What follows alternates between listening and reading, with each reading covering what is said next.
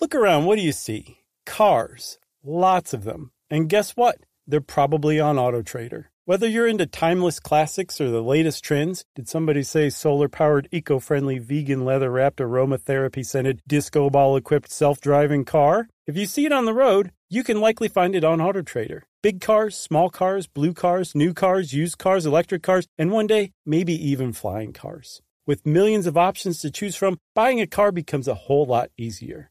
See it, find it, Auto Trader. Something that makes me crazy is when people say, well, I had this career before, but it was a waste. And that's where the perspective shift comes that it's not a waste, that everything you've done has built you to where you are now. This is She Pivots, the podcast where we explore the inspiring pivots women have made and dig deeper into the personal reasons behind them. Join me, Emily Tish Sussman, every Wednesday on She Pivots. Listen to She Pivots on the iHeartRadio app, Apple Podcasts, or wherever you get your podcasts. Welcome to Stuff You Should Know, a production of iHeartRadio.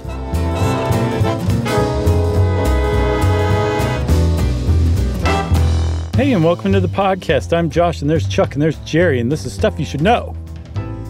Are y'all hopped up? I used to be, man, I used to drink energy drinks a lot. I think I remember that. Especially, I would definitely drink at least one before we would go on stage. Um, and That's I could right. tell a big difference uh, between not doing that and doing that for sure. Yeah, so I just want to caveat all this. I don't want to like sound like a Debbie Downer with how I talk about energy drinks. Um, I find them disgusting. Like the taste or like the whole concept? The taste, Okay. absolutely not for me. Like I don't even really drink soda ever. Oh, yeah. It's like you know a couple of cokes a year maybe, and a couple of Fanta oranges, maybe a root beer, like six or seven. I've talked about this before. So obviously, if I'm not even into soda, really, an energy drink flavor wise, it's just it's a lot for my tender taste buds. Uh, but I'm also just not a, a caffeine hound. I don't, I don't, uh, and I know a lot of people really maybe depend on this stuff or enjoy it and like to be uh, uh, energized in that way, but it, it's just not my style. I don't like the heart racing feeling. I don't like feeling ganked up. Um, it's just not. It's just not my personality. So uh, if I do sound a little like energy drink, uh, you know, like a, a little thumbs downy, then that's kind of where that's coming from. It's just it's just not my bag. To each his own. Don't want to yuck someone's yum. Uh, although we will get into the sort of the uh, whether or not they're good for you, obviously. But uh, I just wanted to caveat this episode with that. Yeah. We're not going to let this one turn into the vaping episode. How about that? I don't even remember what we said in that one. Oh, we, we poo pooed every bit of it. We did, yes. didn't we? Quite overtly, yeah. It's kind of playing out though now, right? It is because I I can tell you just anecdotally, I'm seeing way more people smoking cigarettes these days than I did five, ten years ago. Oh, five really? Years ago. People are going back to cigarettes, or Yeah, that was the whole problem with vaping. It was like people who had never smoked were like, "Oh, vaping's good for you. I'll try that." And then they're like, "Well, I wonder what these cigarettes are like." And now they're hooked on cigarettes. oh, interesting. Yep. Or the vapors were like, oh, it's not so awesome to just puff huge clouds of uh, coconut pineapple flavored garbage. Chemistry. it's gross. yeah. All right, so energy drinks, right? Uh, th- Yeah, I mean, I bring up the vape episode not just because of that, but because energy drinks do kind of bear like a weird similarity to it. Like, there's a lot of chemistry going on. There's a lot of unproven claims, and yet people are definitely into them. There's no denying it. And I won't yuck anybody's yum either. I don't really drink them much anymore, but I do enjoy when occasionally when I have more to do than usual on a particular day, right? Okay. But, but um, I'd say we start out with the history of energy drinks, which, I mean, you can make a case that Coca Cola was an energy drink when it had cocaine in it, but energy drinks as we understand them today actually start um, back around 1949 uh, in Tennessee, of all places. Right. This is uh, in Johnson City, Tennessee. Uh, the first, well, I don't know about the first, but it was, well, it definitely wasn't the first, but it was a part of the early medicinal soda trends uh, that was going on back then, along with Coke. And we're talking about Dr. Enuf, E N U F, uh, which started in 49 with, uh, it was basically like a soda but they had some potassium and some B vitamins thrown in. And it, it was and still is, it's still around. It's hard to find, but you can find it here and there in certain southern states. Um, yeah. But it's not everywhere. Like I, I've never really seen it on shelves. I've never even heard of it.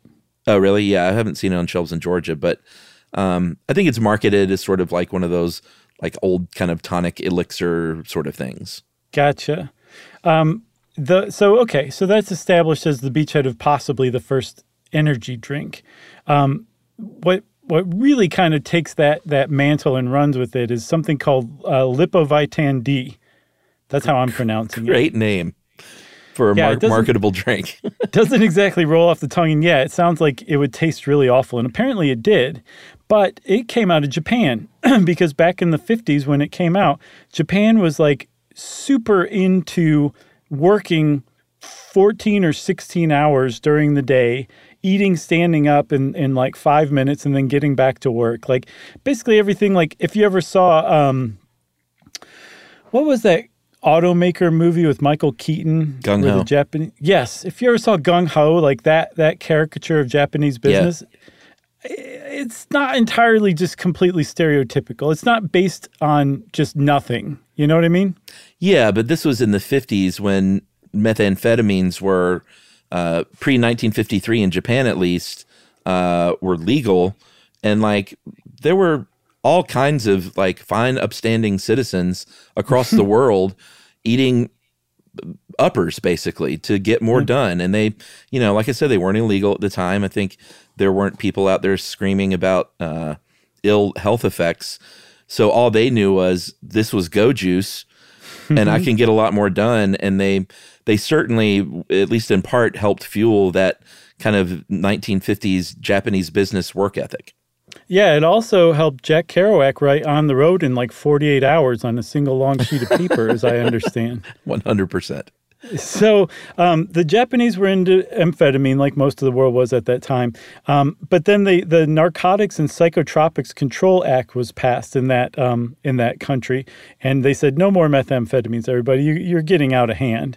Um, and so the the Taisho Pharmaceutical Company said we can't use speed anymore, but I suspect that people are going to really want something that that makes them feel that way. So let's come up with an elixir, and that elixir that they came up with was Lipovitan D. That's right, uh, and it was initially um, served as a pill that had something called taurine in it, which uh, is derived from originally from ox bile Mm-hmm. But uh, they synthesized it, you know, a long, long time ago, uh, and we'll we'll talk about what that is more. But it's a key ingredient in modern energy drinks. Mm-hmm. Uh, but they made that into a liquid. They served it in a little glass bottle called an ampule, and it had a little membrane, and you could stick a straw through it, and it became kind of the go-to. Uh, and it, it, was small. It was sort of if you've ever seen a five-hour energy, uh, mm-hmm. it was kind of that size. It looked like. Yeah.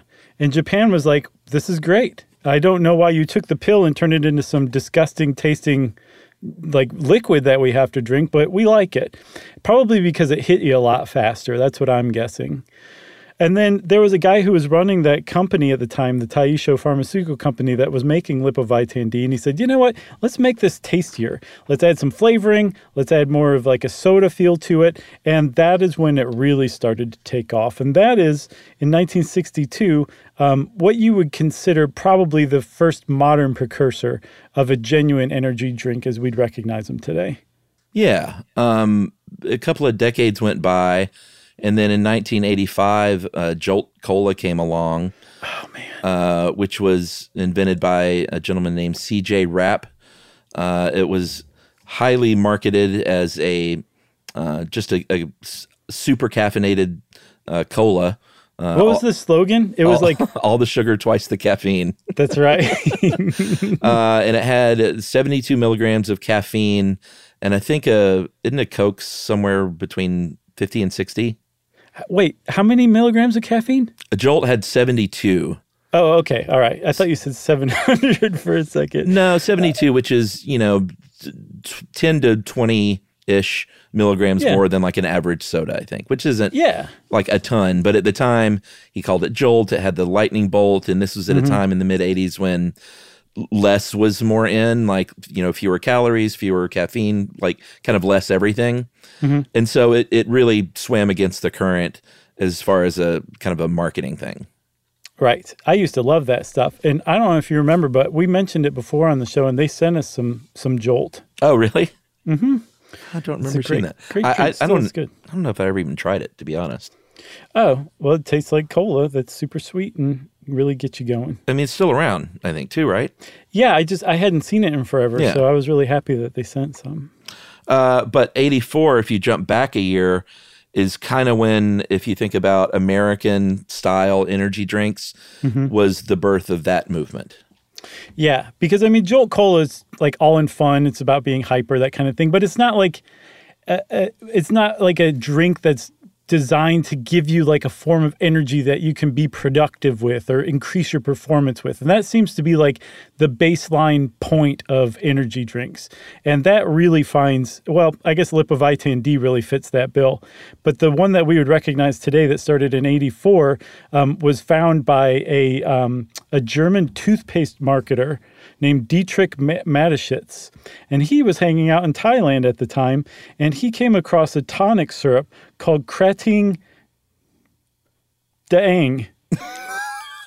it wasn't it wasn't that like my my context messed up and I really couldn't see. Like I wish you could have seen my face because I'll bet it was hilarious. Oh, man, that was great. Let's, can we Cra- leave that in there, that pause? Sure. All right. Krating dang. Dang. So what does that mean, Chuck? How about this? Why don't we take a break and we'll Oh, what, talk about a cliffhanger and we'll tell you Yeah. what that means right after this.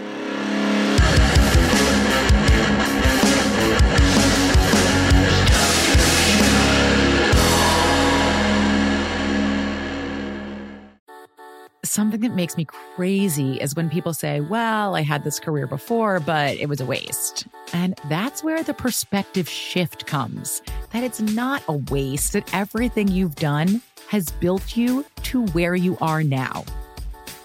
This is She Pivots, the podcast where we explore the inspiring pivots women have made and dig deeper into the personal reasons behind them. Join me, Emily Tish Sussman, every Wednesday on She Pivots as I sit down with inspiring women like Misty Copeland, Brooke Shields, Vanessa Hudgens, and so many more. We dive into how these women made their pivot and their mindset shifts that happened as a result.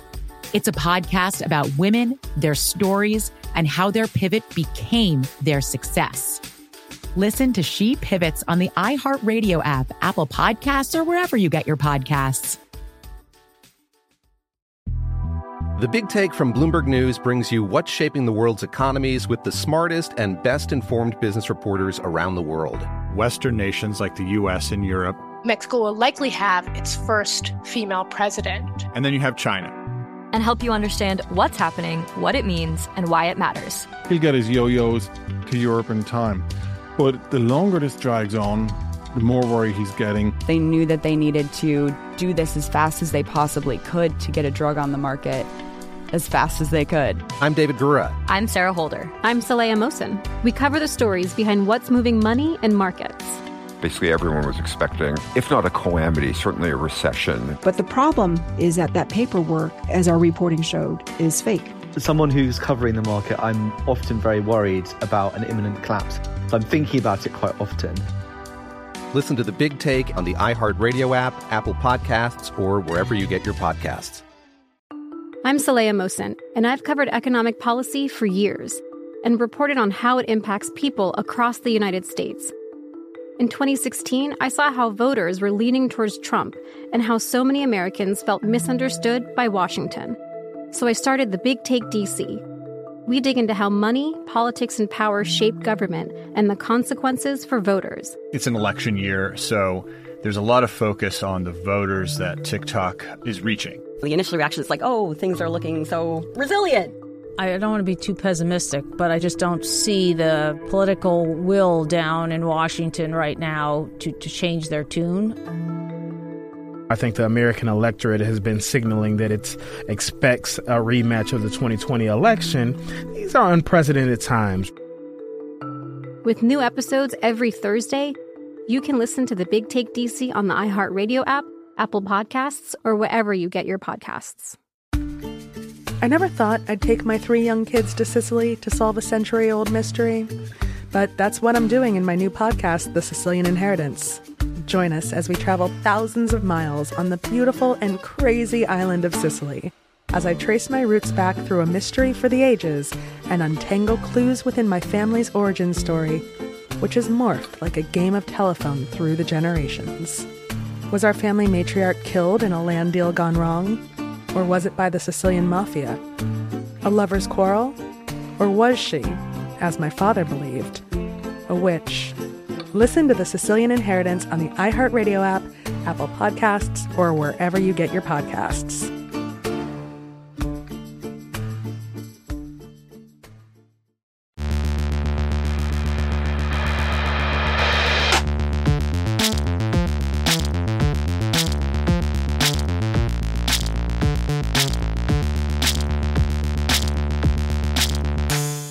How's your contact? It's fine. I've got this new thing where I'm trying. So I've got um, what am I? I'm nearsighted, so I can see things really well close up when I don't have contacts in.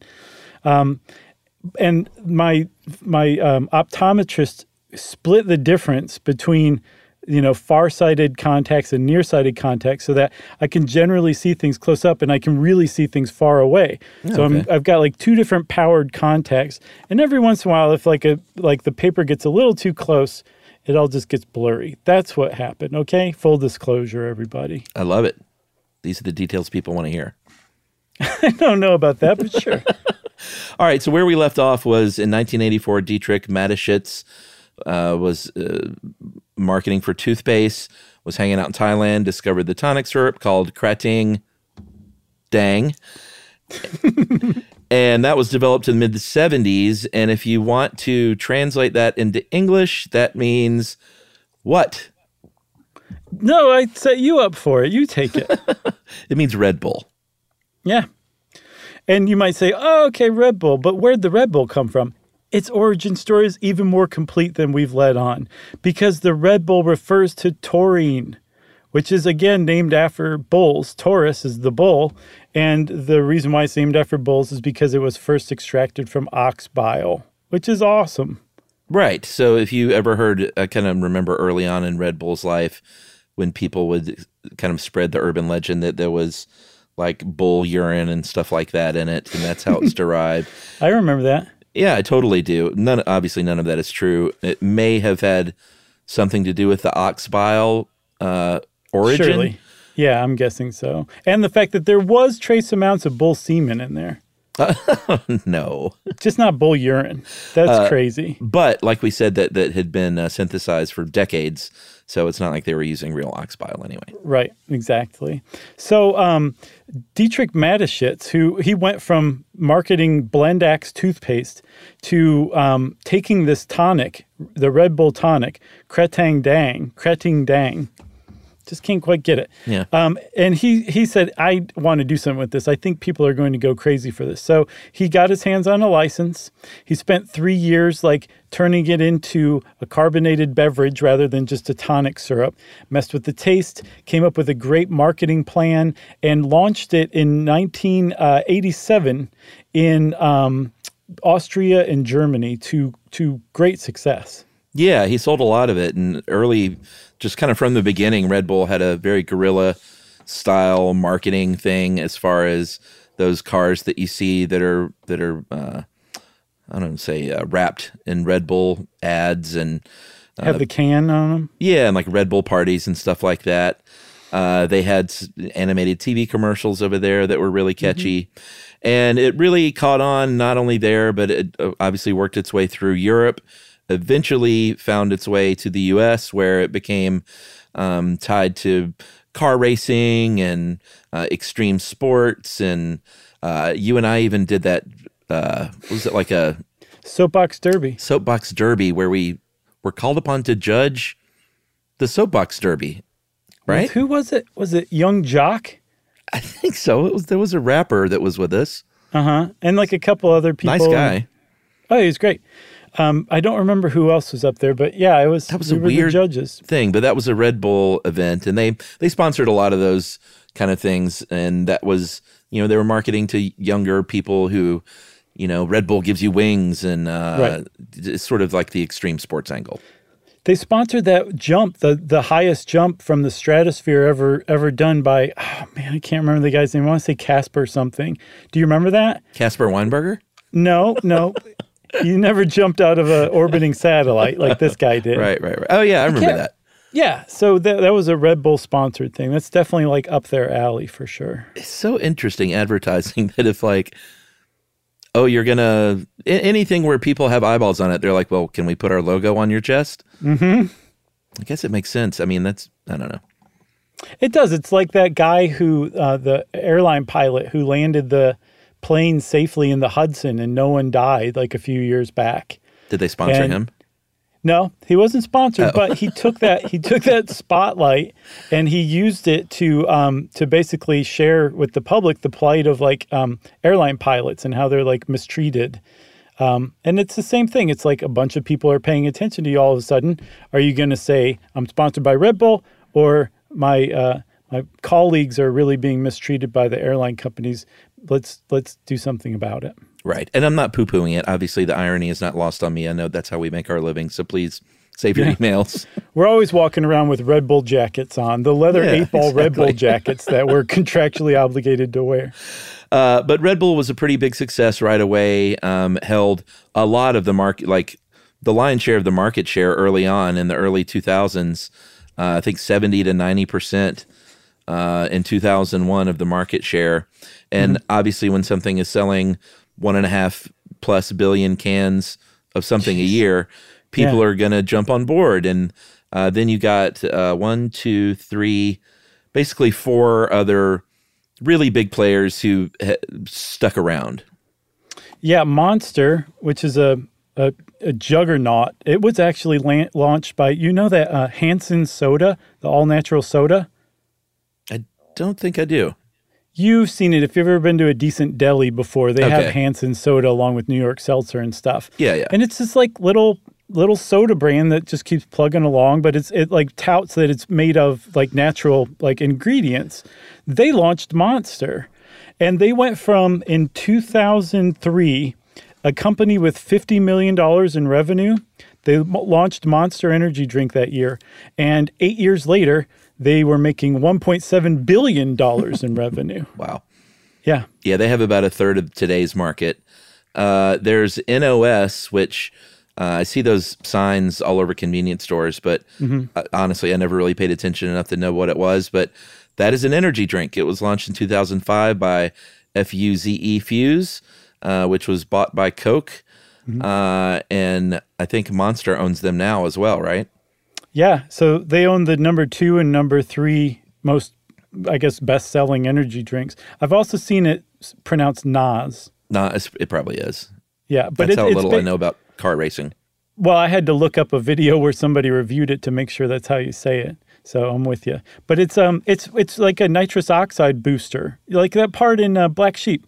Sure. When uh, Chris Farley and David Spade are driving the stolen police car, and they're tailed by real police, and he pushes the nitrous oxide button and just takes off because it injects a bunch of combustion into it and really gets it going. That's basically the premise of this energy drink. Still haven't seen that movie. It's okay. It's pretty good. All right.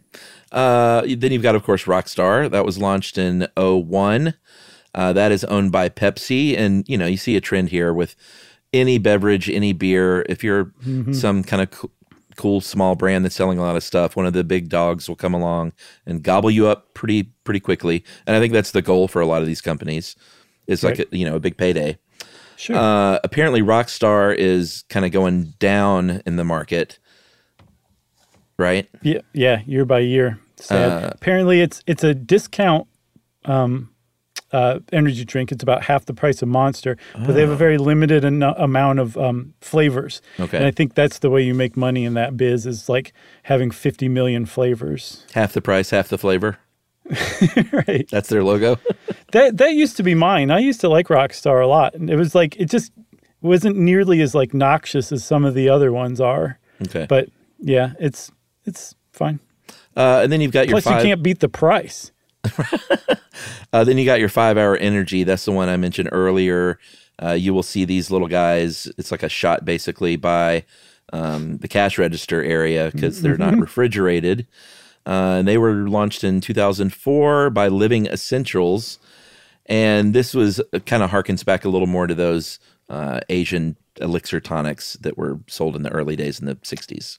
Right. And one reason that the big guys, the big players in the soda market started buying up energy drinks, smaller companies, is because their own attempts at them were almost across the board failures.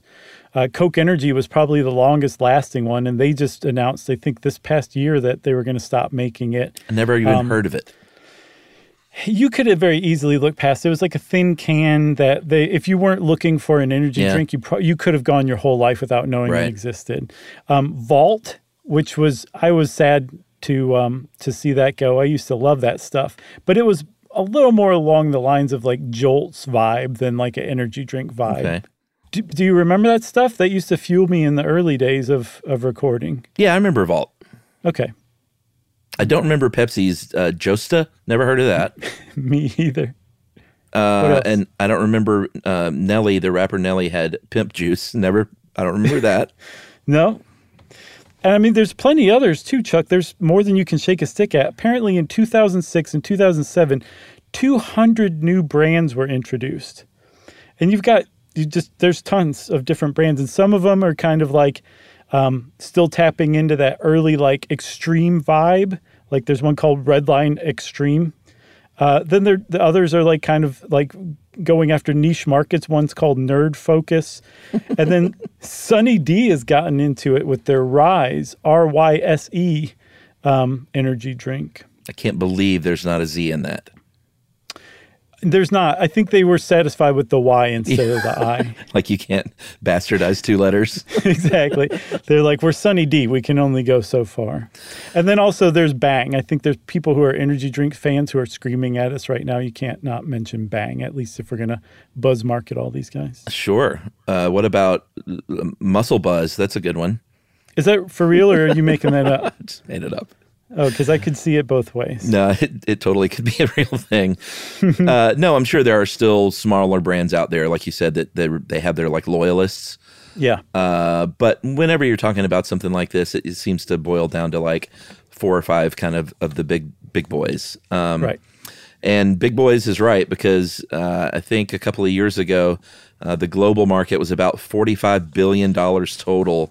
Mhm. Um, and Ed, this is uh, Ed Grabianowski helped us out with this one. He does point out that, um, like statistically, if you look at like the Wall Street Journal, they'll talk about Europe and Russia and North America, but those are just because they're traded publicly. Um, Mhm. I'm sure that in in Asia they still have some of the uh, hot selling smaller tonics that just aren't you know publicly listed like that.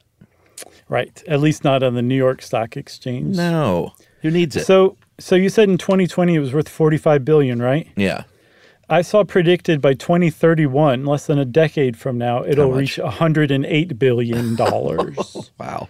And 90% of that will go toward nerd focus. That's my prediction. Uh, we should talk about what's in these things, right? Yeah. Um, first and foremost, Chuck, is sugar, sugar, sugar. Yeah, they're very sweet, and that's probably why. Like, I like sugar. I like you know ice cream and and desserts and things, but Yeah, just get a bag down from the counter and a spoon, and there you go. I don't love sugary, really sugary drinks though. Mhm. Uh, as evidenced by my lack of cola consumption, I think that may be one of my biggest turnoffs out of the gate is just how sweet they are. Yeah. Man, you're really doing yourself a favor by avoiding that stuff. I mean, I already have the weight problem. Can you imagine if I drank like six or eight sodas a day? That's I mean that's I like wouldn't the- be the- around. That's the easiest way to drop a bunch of weight if that's what you're looking for is dropping like quitting so- soda. And apparently also um, this is I I can't back this up with any study, but anecdotally speaking, um, uh, zero sugar or diet is is just as bad if not worse somehow that we don't fully understand yet. Yeah, Emily used to be a Diet Coke fiend and totally gave it up probably, I don't know, six or eight years ago. Oh, good for and her. And noticed a big difference in her life, you know? Yeah, I, I believe it. Uh, so, sugar wise, a 16 ounce uh, energy drink has about 50 to 60 grams of sugar. That's a lot. That is a lot. If you look at a the same size Coke uh, has about 39. So this is, you know, upwards of 20 plus grams of sugar more than in a Coke. Yeah. So it's it, they're very sweet. What's interesting is like the the I guess the taste of them. Some of them you're like this is really sweet. But like Red Bull for example has a ton of sugar in it, but that's not the the thing that you notice. That that's not the chief part of like the taste or the mouthfeel. It's something different, but there's a ton of sugar in there. And sugar, the reason why there's a lot of sugar in there is because, you know, carbohydrates like sugar that are easily broken down do provide you energy. That's one of the things that they do. And so energy drinks have said, well, we'll just put a ton of sugar in here to start. Yeah, and uh, honestly, Red Bull is the only one I've ever even tasted. And as soon as I did, I was like, "This is not for me." So I've never even had any of the other ones. The other ones Um, can be really sweet and Oh, not really? like Red Bull at all. Yeah. Uh, caffeine is the next uh, huge ingredient. Um, obviously, all of these are going to have uh, at least 150 grams of caffeine, Mhm. uh, which sounds like a lot, and it is. But I think, I I mean, how much is a is a like a large coffee has usually more than 300, right? Not a large chuck, a grande has 310. Is grande the large or the medium? Uh, it's the medium. Okay. Yeah, there's tall, grande, and venti. Ah, is right, the right, big, big one. But yeah, so it's like you know, of course, coffee has a bunch in it, but uh, a 16 ounce soda has like 50 to 60 grams of it, right? And some of these, you know, 160 is a good average from what I saw. Uh, um, 160 grams of caffeine in like a 16 ounce, like one of those tall boy cans of an, an energy drink. So there's a lot more than there is in soda, but not quite as much in coffee. The thing is, some of those energy drinks do go up to like 300. Like I know Bang has 300 grams of caffeine in it. So basically double the average um, caffeine that you'll find in, in other um, energy drinks. And that's just the listed stuff. As we'll see, there are, from what I can tell, depending on what it's regulated as, no requirements for listing how much caffeine is in it. And if they are required to list how much caffeine is in it, they only have to put the amount of caffeine that they're actually putting in. Like caffeine powder that was synthesized in a lab that they put into their drink, that's the only stuff that they would need to list. And there are there's a lot of other caffeine sources in it. I just don't see how that could still be possible. It- because the FDA is just totally owned by everybody but the American people. That's why. Yeah. It's it's just sad. And we've done episodes on that. Does the FDA protect Americans? Yeah. The really eye-opening one we did on supplements, you remember? Yeah. Oh yeah. Like the uh, a, an energy drink can be regulated as a beverage, a food item, or as a supplement, like a vitamin. And the food item is more regulated than the supplement is. Right. And that's just that's just classic FDA. Yeah, and I'm not even saying like, hey, government, you should put a cap on things. Uh, but it's it's just hard to believe they don't even have to list what is in these things. Uh, right. You Yeah, know? it is very hard, especially when you start, you know, really kind of digging into how much stuff is in this th- these things, and that we don't fully understand how some of these things actually affect us, especially over the long term. And again, some people drink three, four, five energy drinks a day, every day, and have Yeah. for years. So, uh, really, anything, we should be studying those people. Like a gaggle of scientists should be following them around, just taking notes like every day on them. Yeah, put on your uh, speed skates. yeah, exactly. Rocket skates is more like it. Am I right? yeah, we tried to follow them around, but we couldn't catch up. Uh, they were on too much Sunny D rise. uh, taurine, of course, is still in there, like we mentioned. Um, how much do you want to get into to taurine? I'd like to talk about it a little bit. All right, hit it. Go ahead. Uh, well, like we said, we've been synthesizing it uh, from the the ox bile for many years now. Mhm. Um, human beings can actually synthesize it uh, to some degree, right? Yeah. So it's not it's it's not an essential nutrient for us, but we do need more, I think, than we produce. So we get it from other sources like meat and fish and stuff like that. And the synthesized version of it, like that you would take as a supplement, has been used it, in Japan. They treat it, uh, use it to treat congenital heart disease. Um, They've shown that it treats metabolic diseases, inflammatory diseases like arthritis, um, and it does have an effect on human performance, like endurance of elite athletes. Given taurine, show like a, a difference in how well they perform. By So itself, though, right? Yes. Yeah. Like you can take supplements of it. And there's usually about 2,000 milligrams of taurine in an energy drink. And that is a high dose of taurine. And we do know from study that taurine does have generally positive effects on humans. But again, that's a really high dose, and we don't know how much, you know, a dose like that multiple times a day, every day will affect you.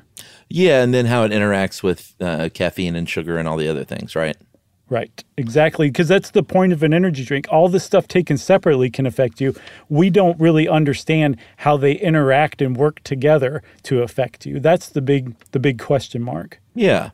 Um, B vitamins are still in a lot of these energy drinks, just like they were uh, with that initial uh, initial Japanese elixir.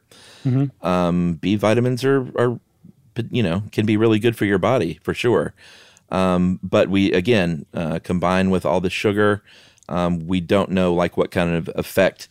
Uh, a lot of the kind of remaining ingredients, we don't know what kind of effect it might have Yeah. uh, when it comes to like ginseng and antioxidants and B vitamins and things that they kind of tout uh, as being you know good for you. We don't know what kind of effect they have in an energy drink.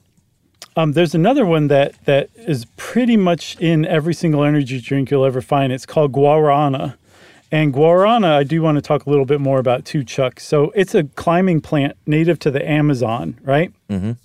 It's a traditional medicine there, and it's been used to treat things like fatigue, depression. Like it is a, a an active um, molecule that like affects human beings.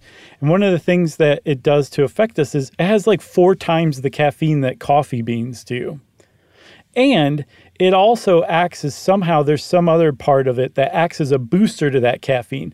So like some component of guarana um, interacts with the caffeine in it to boost it, and then would also ostensibly interact with all the other caffeine that you find floating around in an energy drink. So it actually has boosting properties. And more to the point, that 300 or 160 grams of caffeine that's listed on the label, that doesn't include the guarana, which Right. again has four times the caffeine of coffee beans. So you really have zero idea how much caffeine you're ingesting, um, whether higher or lower, um, according to the label, um, because of things like that. Because it's considered an herbal supplement, and you don't have to list a darn thing that's associated with that herbal supplement in the United States. That's right. So that was one of the sort of uh, well, not mystery additions, but just one of the extra caffeine additions. Yeah, and again, it really does have an effect on us. We just are, are, aren't haven't studied it closely enough to know to predict stuff. All right, another break. Yes. I'm ready for one. All right. Well, uh, we kind of been hinting around at this, but we'll talk about whether or not the energy drinks are actually uh, bad for you or even dangerous right after this.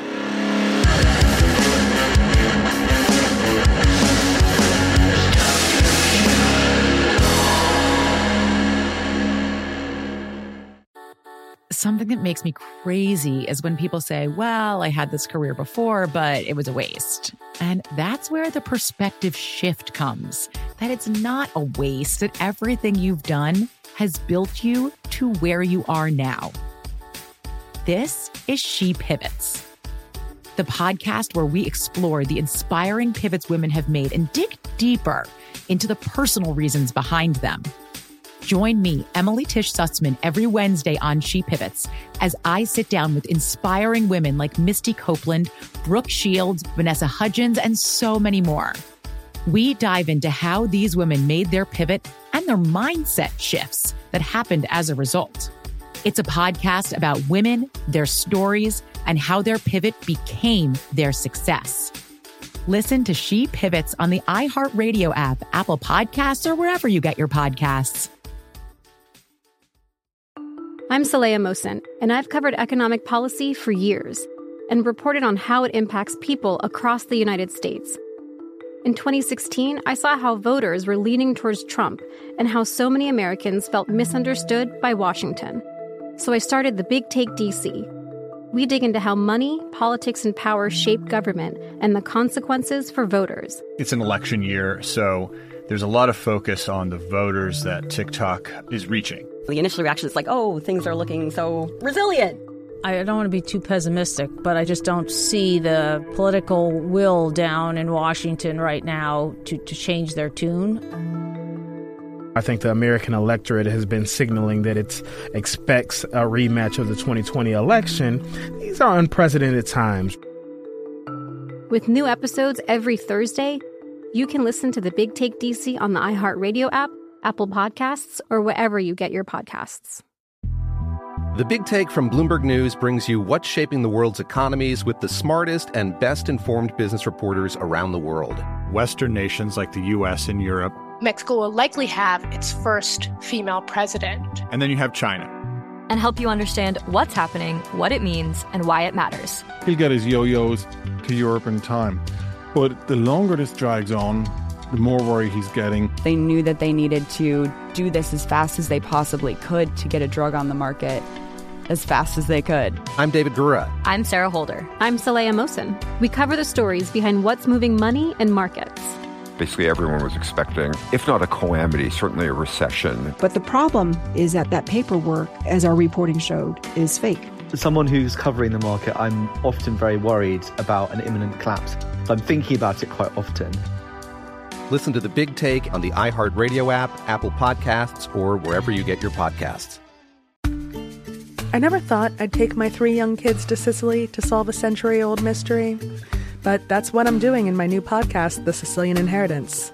Join us as we travel thousands of miles on the beautiful and crazy island of Sicily as I trace my roots back through a mystery for the ages and untangle clues within my family's origin story, which has morphed like a game of telephone through the generations. Was our family matriarch killed in a land deal gone wrong? Or was it by the Sicilian mafia? A lover's quarrel? Or was she, as my father believed, a witch? Listen to The Sicilian Inheritance on the iHeartRadio app, Apple Podcasts, or wherever you get your podcasts.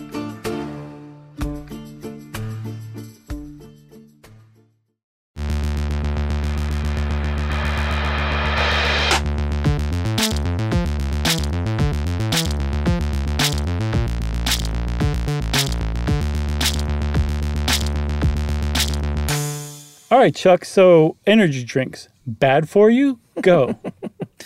Well, here's the deal. After researching this stuff, uh, a couple of things are clear. Um, one is kind of like with most things, if you have the occasional energy drink and it's something that you have in moderation, it's it's probably not terrible for you. It has got a ton of sugar and a ton of caffeine, so uh, just like any other sugary sodas or or loads of caffeine, you know, um, all that stuff in moderation is probably okay. Mhm. Um, we're not doctors, so if if you have like a heart condition or super high blood pressure, uh, or like you know arrhythmias and things like that, and you you want to drink a lot of energy drinks, like you may want to talk to your doctor and say, "Hey, is this a bad idea?" Mhm. Uh, because there have been, and this you know we want to point out this doesn't mean that uh, this is an open and shut deal, but there have been a lot of lawsuits brought against energy drink companies because of uh, health problems that people have had that they at least claim uh, stem.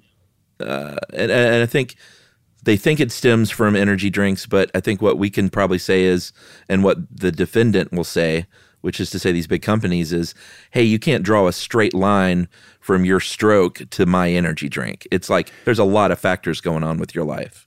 Right. Um, but I, I don't know if any of these has been settled yet. I haven't heard, but that the lawsuits definitely say like, hey, this my kid was totally fine until she started drinking energy drinks. And there's a really famous like uh, case from 2011 of a girl in Maryland who was 14 at the time. Her name was Anais Fournier or Fournier, either one. She was 14 at the time. She drank um, two 24 ounce cans of Monster in a single day. uh, and died of cardiac arrest. And she did have an existing condition, a heart condition, but it's not normally a fatal heart condition. And like her parents are like, your energy drink killed our kid uh, from drinking two of them in a single day.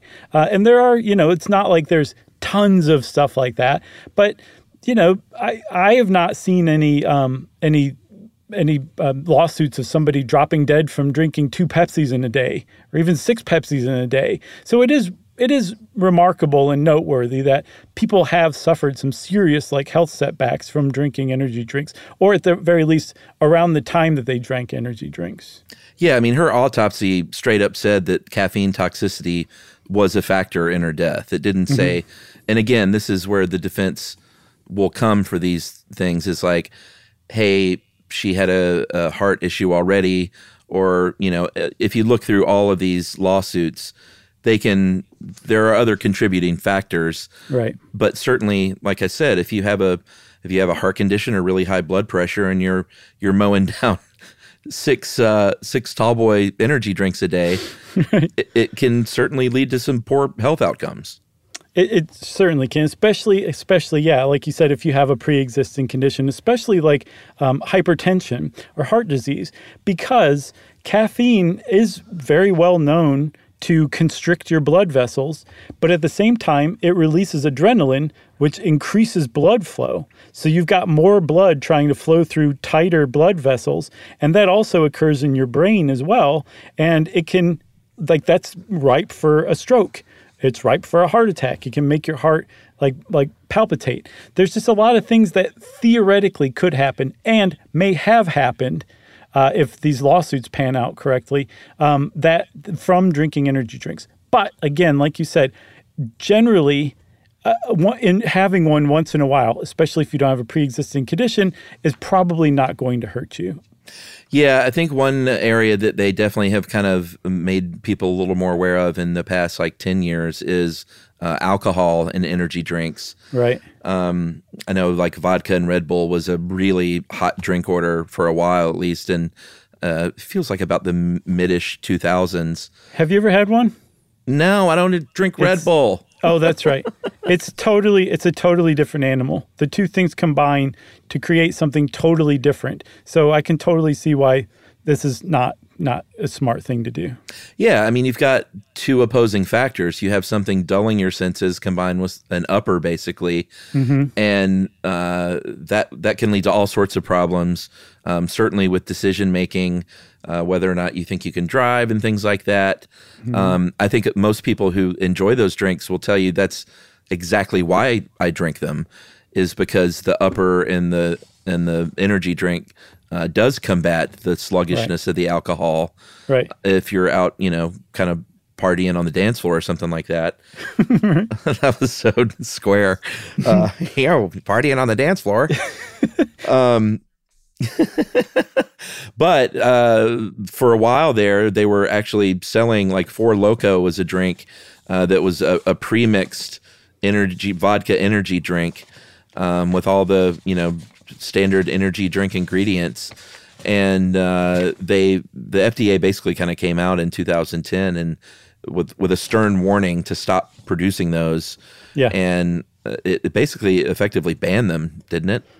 Yeah, it did. It, it said you we really strongly advise you against that. And I would guess that if the FDA advises you against that and you keep doing it, you're really opening up yourself to lawsuits, if, especially if you are harming people.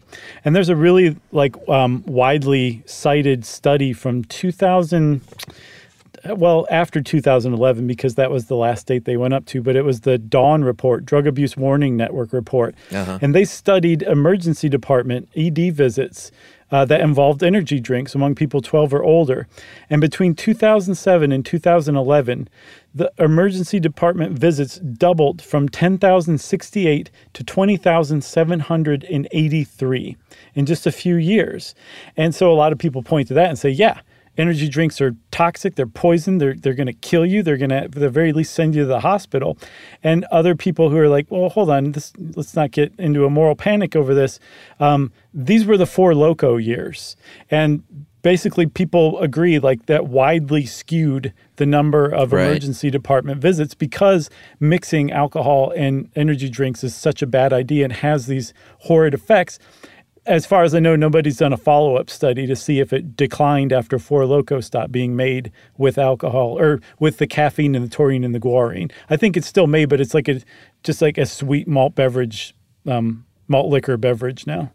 Now, do you know if bars have ceased to serve those mixed drinks from fear of lawsuits? Not that I know of. I'm surprised that no one's brought a lawsuit against a club, a Yeah. nightclub that served someone, you know, nine Red Bull and vodkas.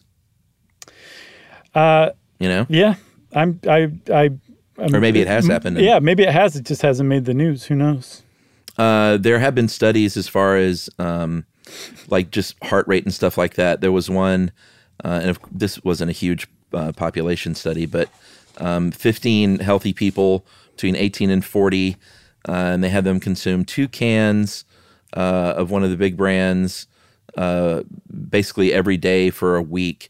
And kind of across the board, they found um, you know significant increases in both heart rate and blood pressure so, sort of on a day by day basis so Yeah, i mean like a it- significant increase. yeah i mean i mean i guess that's what people are after so it's not like we're surprised by any of this but that's just to say that you know when you're increasing your heart rate at a steady pace s- sustained pace Yeah. and your blood pressure you know that's that's not great for your body No, and one of the other things that turned up in that study is that it had a cumulative effect. So your heart rate increased by uh, 8% on day one and then 11% on day seven. So like it had a buildup effect. Like you didn't, your body didn't get used to it. Your body became more sensitive to it. It seemed like so that was one week. Imagine drinking more than two for multiple years. You can imagine that it could conceivably have a really bad effect on your long-term cardiovascular health. yeah but you also did find some studies that sort of uh, showed that they can increase uh, your mental performance right and focus Yeah, Well, Red Bull specifically has been found from studies, possibly supported by the Red Bull Institute of Science and stuff, um, that Red Bull improves attention, concentration, memory, driving quality, reduced variation in speed while you're driving, less mental strain in prolonged driving, which is four hours, and faster motor reaction time. Like it actually, it does have that effect on you. Um, again, it's just a question of, you know, what's the health trade-off if there is any, and we definitely need more study on that. Well, they probably could find the same result in a methamphetamine study, you know. right, exactly. Uh, what is it? Uh, um, Benny's. You take some bennies, you probably do. The Was it bennies? thing. Man, we were just so square today. So yeah, you take some bennies and you go get down on the dance floor. Uh, but it, the real question, though, uh, my friend, is is Monster Energy Energy drink a satanic drink? I I, I'll, I have a love hate with the internet, don't you? Well, that's sort of uh, one of those dumb internet urban legends, right? Is that it's yeah. it's like a, a six six six thing.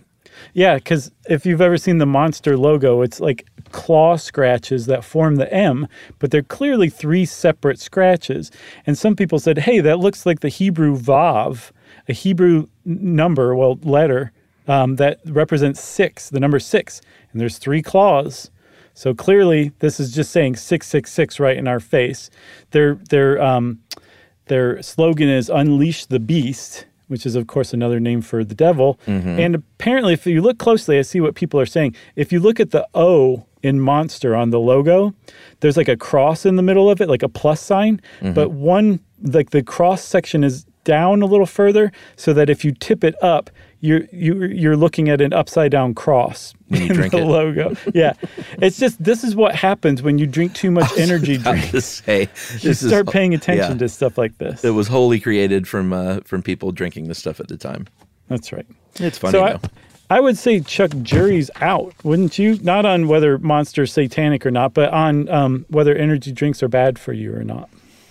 Yeah, uh, they're not for me, but um, I I mean, I think any like you don't want to drink six sodas a day. Right. You know, It's- they say it's all in moderation. That's the key to life. you don't want to drink six Coke Zeros a day. No, you really don't. That's and also six. Don't drink six anything a day, except Right. water. or and if you are, take the time and respect yourself enough to go look up and see like if the if anyone studied what all that stuff's going to do to you and then make a more informed decision rather than just be like I like this. yeah, but we're not doctors. That's just our suggestion. Yes. Got anything agreed. else? I got nothing else. Well, since Chuck said he's got nothing else, then obviously it's time for listener mail. Uh, I'm just going to call this a nice letter of appreciation from uh, from a nice fella. Okay. Uh, hey guys, my name is uh, Jonathan Bednar, and I just wanted to thank you on the tremendous job that you and your team do. Uh, I operate heavy machinery all day, which seems fun, but it can be rather monotonous and boring. And your podcast really gets me through the day. Uh, whenever discussions of the podcast come up with my friends or family, I make sure to hype stuff you should know as much as possible. Uh, Nice. Just the array of topics that are researched so thoroughly is really refreshing. And I just leave off of whatever episode I was on and keep on going because even the quote boring sounding ones end quote sometimes end up being the most interesting. Uh, so thanks a lot, guys. And P- uh, P.S. I've listened to uh, Josh Clark's End of the World podcast about five times now. Wow, thank you. Uh, very fascinating stuff all the way around. So uh, go check out End of the World with Josh Clark. Uh, if you're into movies, go listen to the uh, Retired Movie Crush. But there's still a lot of Absolutely. really fun, great Movie Crush episodes out there you can go listen to, and um, it's good stuff. So thanks, Jonathan, for that word of support. We need those these days. Yes. Thanks a lot, Jonathan. It is nice to hear that kind of thing. Um, and if you want to be like Jonathan and send us a word of support, we're always open to that. You can send it to stuffpodcast at iheartradio.com. Stuff You Should Know is a production of iHeartRadio.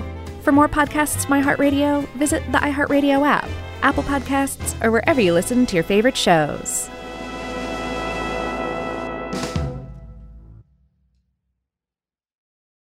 Something that makes me crazy is when people say, well, I had this career before, but it was a waste. And that's where the perspective shift comes that it's not a waste, that everything you've done has built you to where you are now.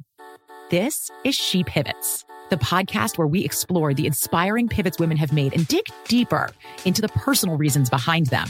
Join me, Emily Tish Sussman, every Wednesday on She Pivots.